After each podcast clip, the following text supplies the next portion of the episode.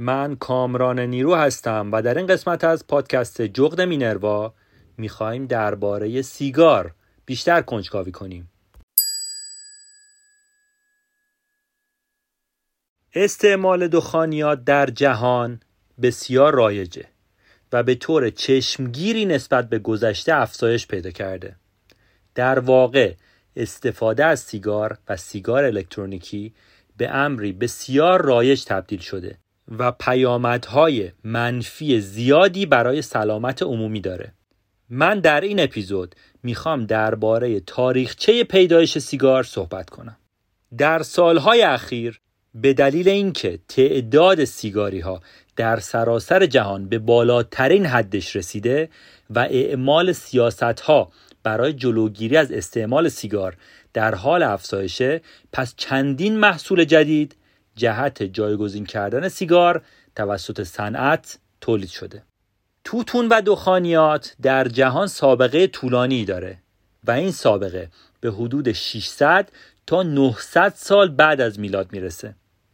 برای بررسی تاریخچه پیدایش سیگار میشه گفت که در زمان سرخپوستان مایا در مکزیک یک سری نقاشی هایی روی سنگ تراشیده شده که در اونا استفاده از تنباکو رو نشون میدن در قرن شانزدهم مصرف، کشت و تجارت توتون به سرعت گسترش پیدا کرد و بعد از اون اولین سیگارها به منظور فروش و کسب درآمد در سال 1865 ساخته شد. بعد از اون میزان سیگار کشیدن در سراسر جهان به طور گسترده افزایش پیدا کرد. بومیان آمریکایی توتون رو به عنوان وسیله‌ای برای برقراری ارتباط با دنیای ماورا طبیعه می‌دونستند. در میان سایر کاربردهای پزشکی توتون و تنباکو به عنوان داروی دندان درد به عنوان درمانی برای گوشدرد توسط هندی های مکزیک مرکزی و به عنوان مسکن و ضد عفونی کننده در گواتمالا مورد استفاده قرار می گرفت. فراتر از این کاربردهای علمی توتون و تنباکو غالبا به عنوان هدیه هم مبادله می شد و در ایجاد روابط اجتماعی و ایجاد سلسله مراتب در جامعه هم تاثیرگذار بود. در بسیاری از گروه ها توتون و تنباکو به عنوان نظری به خدایان داده می‌شد و در بعضی از گروه ها به ویژه در میان مایه ها توتون و تنباکو به عنوان یک گیاه الهی در نظر گرفته می‌شد. بنابراین توتون و تنباکو در فرهنگ بومی آمریکا نقش مهمی داشت. اونقدر مهم بود که در بعضی از گروه های بومی هیچ محصول دیگه ای به غیر از توتون و تنباکو کشت نمی‌کردند. سیگار برای اولین بار در اوایل قرن 19 در ایالات متحده معرفی شد. قبل از این توتون و تنباکو به صورت سیگار پیچ و سیگار برگ و به روش جویدن و دم کردن مورد استفاده قرار می گرفت. در زمان جنگ های داخلی آمریکا استفاده از سیگار محبوبیت بیشتری پیدا کرد و فدرال برای اولین بار در سال 1866 برای سیگار مالیات وضع کرد. مدت کمی بعد از اون توسعه صنعت تولید سیگار باعث شد تا سیگار به یک محصول اصلی دخانیات ایالات متحده تبدیل بشه. در همون زمانها بود که جنبش پوپولیست اصلاحات بهداشتی منجر به فعالیت زود هنگام ضد سیگار کشیدن شد. این روزا احتمالا خیلی واژه پوپولیست و پوپولیسم رو شنیدید. پس خوبه که این وسط ها پوپولیسم رو هم بدونیم چیه. پوپولیسم یا عوامگرایی آموزه و روشی سیاسیه در طرفداری کردن و یا طرفداری نشان دادن از حقوق و علایق مردم عامه در برابر گروه نخبه. اگه بخوام ساده بگم یعنی برای مثال یک سیاستمدار بیاد و بگه که من جزو این قدرتمندهایی که حکومت دستشونه نیستم و من طرف مردمم. خب برمیگردیم به بحث سیگار. از سال 1880 تا 1920 فعالیت جنبش پوپولیستی بیشتر ناشی از نگرانی های اخلاقی بود تا مسائل بهداشتی و سلامتی.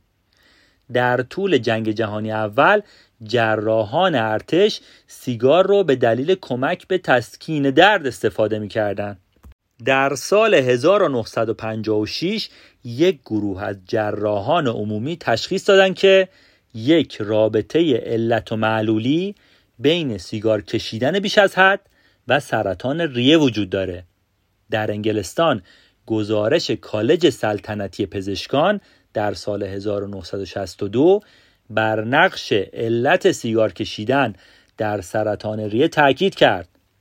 پیام های ضد سیگار تأثیر قابل توجهی در فروش سیگار داشتند. با این حال هنگامی که تبلیغات سیگار در تلویزیون و رادیو در سال 1969 ممنوع شد پیام های ضد سیگار هم قطع شد در سال 1972 گزارش یک جراح عمومی مبنی بر شناسایی دود تنباکو به عنوان یک خطر جدی برای سلامتی افراد غیر سیگاری که در معرضش قرار می گرفتن مطرح شد. در سال 1973 آریزونا اولین ایالتی شد که استعمال دخانیات رو در تعدادی از مکانهای عمومی به طور سریح محدود کرد چون قرار گرفتن در معرض دخانیات یک خطر عمومی محسوب می شد. در عواست دهه 1970 دولت فدرال شروع به تنظیم قانونی مبنی بر منع سیگار کشیدن در حوزه های دولتی کرد. در سال 1975 ارتش و نیروی دریایی سیگار رو برای اعضای خدماتیشون ممنوع کرد. در سال 1979 سیگار کشیدن در تمام دولت فدرال محدود شد و در سال 1993 در کاخ سفید هم ممنوع اعلام شد. در سال 1989 کنگره سیگار کشیدن رو در پروازهای هواپیمایی تجاری داخلی که برای دو ساعت یا کمتر برنامه ریزی شده بود ممنوع کرد و تا سال 1990 این ممنوعیت به تمام پروازهای تجاری ایالات متحده گسترش پیدا کرد. در سال 1992 آژانس حفاظت از محیط زیست سیگار رو به عنوان ماده سرطانزای گروه A یعنی خطرناکترین طبقه سرطانزا طبقه بندی کرد. در سال 1994 میسیسیپی اولین ایالتی بود که از صنعت توتون و تنباکو شکایت کرد. تا هزینه های درمان را برای بیماری های مربوط به دخانیات جبران کنه. در سال 1999 شرکت های بزرگ دخانیات ایالات متحده توافق کردند که همه تبلیغات رو از های تبلیغاتی در سراسر کشور حذف کنند. بر اساس تاریخچه پیدایش سیگار در اروپا بسیاری از افراد معتقد بودند که توتون و تنباکو نوعی داروه و یک گیاه جدیدیه که می‌تونه در درمان و صنعت پزشکی موثر واقع بشه در اواخر قرن 16 دکتر نیکولاس موناردس ادعا کرد که دخانیات گرسنگی رو کاهش میده. به عنوان داروی شل کننده و مسکن عمل می‌کنه و حتی درمانی برای سرطانه. ولی خب این دیدگاه با مخالفت های زیادی از جمله مخالفت پادشاه جیمز اول انگلیس روبرو شد. بعد از ورود تنباکو به اروپا استعمال دخانیات و کشتش به سرعت به سایر نقاط جهان هم گسترش پیدا کرد با آغاز قرن هفدهم توتون و تنباکو در هند، چین، ژاپن، آسیای جنوب شرقی، خاورمیانه و آفریقای غربی کشت می‌شد. سیگار برای اولین بار در دهه 1860 به ایران وارد شد که به احتمال زیاد توسط سربازان و بازرگانان روسی و ترک مستقر در ایران بود. در اوایل مصرف کنندگان سیگار ثروتمندانی بودند که می‌خواستند از جوامع اروپایی تقلید کنند. اونا معمولا با جامعه مهاجران اروپایی در شهرهای شمالی ایران نشست و برخواست می‌کردند. در سال 1869 تبریز یک مرکز تجاری برای نفوذ ترکیه و روسیه بود و تقریبا 350 فروشنده سیگار رو در خودش جا داده بود. تا سال 1880 شیوع افراد سیگاری به اندازه کافی افزایش پیدا کرده بود که تولید کنندگان داخلی دست به کار بشن. کشت خانگی تنباکو در سالهای 1876 در استانهای شمالی ایران یعنی در گیلان و مازندران آغاز شد سرمایه گذاران روسی تا سال 1890 مجموعه ای از تأسیسات تولیدی رو در رشت تأسیس کردند. طبق گفته های کنسول انگلیس در گیلان خروجی این تأسیسات سیگار خیلی مرغوب و درشتی برای سلیقه های اروپایی بود و بسیار خوب و ارزان بود به طوری که سیگار در بین بومیان اون مناطق هم طرفدار پیدا کرد. با توجه به افزایش تولید سیگار در داخل تولید داخلی توتون به صورت مرحله افزایش پیدا کرد. در سال 1890 تقریبا 100 تن محصول توتون داخلی برای تولید سیگار اختصاص داده شده بود. طبق بررسی های آماری انجام شده درباره تاریخچه پیدایش سیگار در ایران در سال 1890 تقریبا 15 هزار فرد سیگاری در ایران وجود داشت. با عرضه ارزان و با کیفیت سیگار به سرعت محبوبیت بیشتری پیدا کرد. در اون زمان گیلان منبع اصلی تولید محصولات دخانی داخلی بود.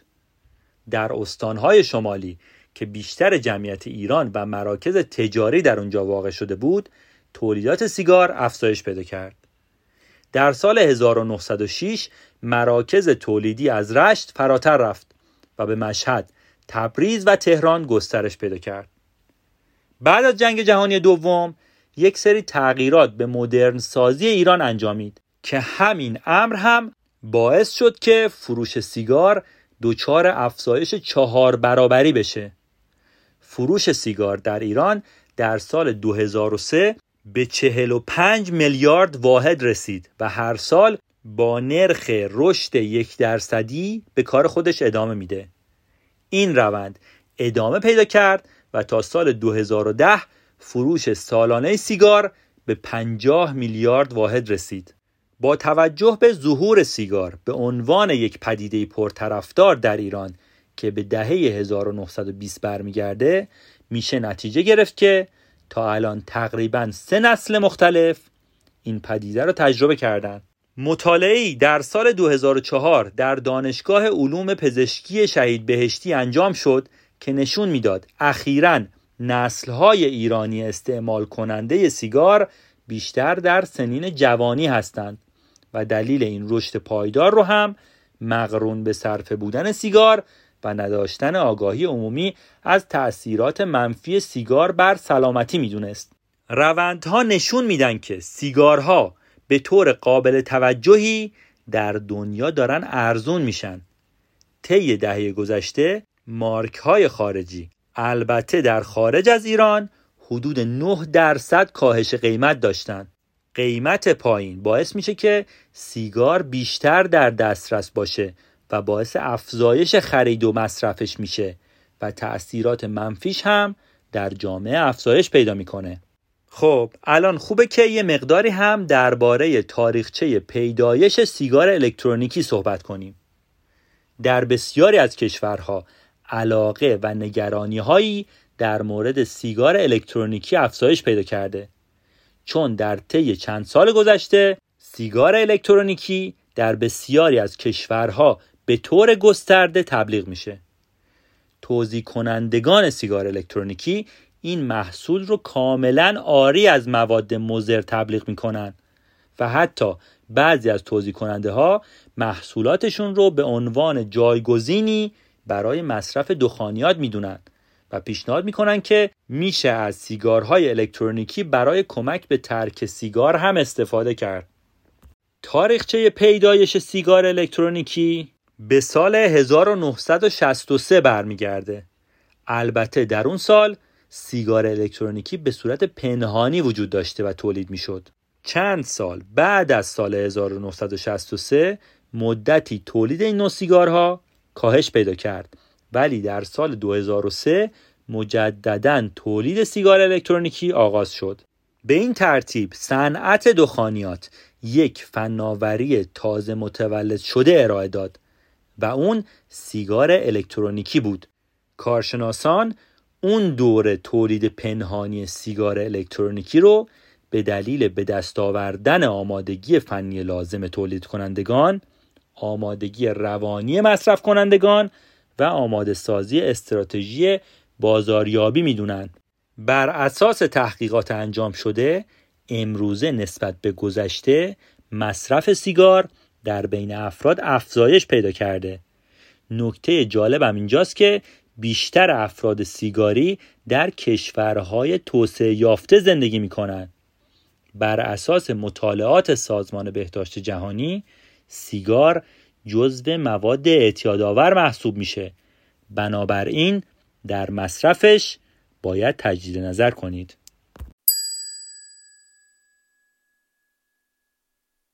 در انتهای این قسمت می‌خوام از همراهیتون تشکر کنم و بگم که اگر این قسمت رو دوست داشتید لطفا اون رو به دوستانتون هم معرفی کنید و برامون کامنت بذارید. بیشک این حمایت شما باعث دلگرمی و بهبود کیفیت کار ما میشه. لطفا عبارت پادکست جغد مینروا رو در گوگل جستجو کنید و ما رو در اپ های پادگیر و اینستاگرام دنبال و به دوستانتون معرفی کنید. ممنون از همراهیتون.